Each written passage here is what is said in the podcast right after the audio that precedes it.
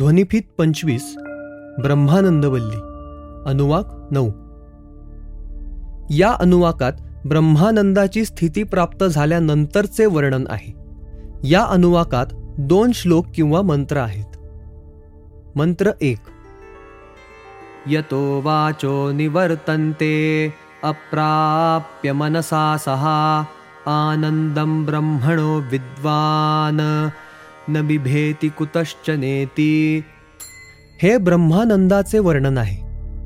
यतो वाचो निवर्तन्ते म्हणजे जेथून वाणी परत फिरते, म्हणजेच वाणी जिथवर पोहोचू शकत नाही, याचाच अर्थ ज्याचे वर्णन करता येत नाही. अप्राप्य मनसा सह म्हणजे मनाच्या सहाय्यानेही जे दुर्लभ आहे, म्हणजे मनही जेथे पोहोचू शकत नाही, असा ब्रह्मानंद म्हणजेच प्रत्यक्ष ब्रह्माचा आनंद ज्याला समजला आहे किंवा कळला आहे. कुतश्च न बिभेती म्हणजे त्याला कशाचीही भीती वाटत नाही. मंत्र 2. एत गुम्ह वावन तपती किमहम साधु ना करवम किमहम पापम करवमिति स य एव विद्वाने ते आत्मा नग् स्पृणोति उभे शेवैष एते आत्मा नग् स्पृणोति य एव वेदा इत्युपनिषत. इथे एक गोष्ट लक्षात घेतली पाहिजे की या अनुवाकातील दोन्ही मंत्र इहलोक सोडून गेलेल्या आत्म्यांसंबंधी म्हणजे मृत्यूनंतर मुक्त झालेल्या आत्म्यासंबंधी आहेत. एतम हवाव न तपती याचा अर्थ त्याला म्हणजेच हा इहलोक सोडून गेलेल्या आत्म्याला या सर्व म्हणजे मागील अनुवाकात वर्णन केलेल्या भयप्रद विचारांचा थोडा सुद्धा त्रास होत नाही. हे भयप्रद विचार 2 प्रकारचे असतात. 1. किमहम साधू ना करवम म्हणजे मी आयुष्यात पुण्यकर्म का केले नाही, आणि 2. किमहम पापम करवम इति म्हणजे मी पापकर्म का केले. या विचारांची भीती वाटण्याचे कारण असे की पुराणांमधून जसे प्रतिपादित केले आहे की आयुष्यात भरपूर पुण्य केलेला पुण्यात्मा मृत्यूनंतर स्वर्गात जातो आणि अनंत काळ सुखाचा उपभोग घेतो.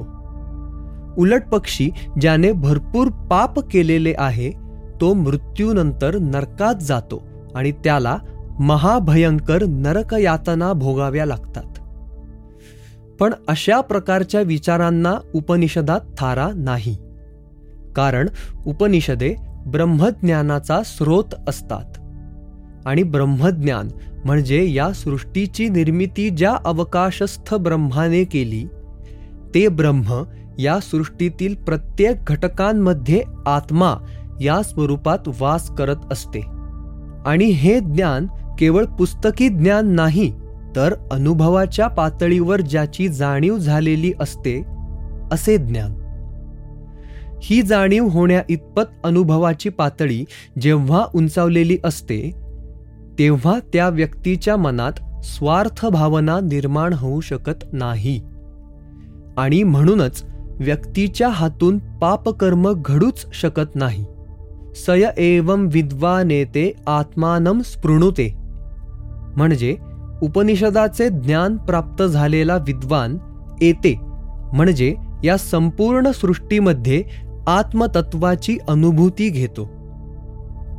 त्यामुळेच पाप आणि पुण्य या दोन्हीमध्येही त्याला आत्मतत्वाची जाणीव होते आणि म्हणूनच त्याच्या मनातील भीतीचे उच्चाटन होते. य एवं वेद म्हणजे हे तू जाणून घे. इत्युपनिषद म्हणजे हेच उपनिषदांचे सार आहे. इथे 9वा अनुवाक संपतो. हा ब्रह्मानंद वल्लीतील शेवटचा अनुवाक आहे. प्रथेप्रमाणे ब्रह्मानंद वल्लीचा शेवट करण्यापूर्वी पुन्हा एकदा सुरुवातीला उच्चारलेल्या शांतिपाठांचा उच्चार करून त्रिवार शांतीची अपेक्षा केली जाते.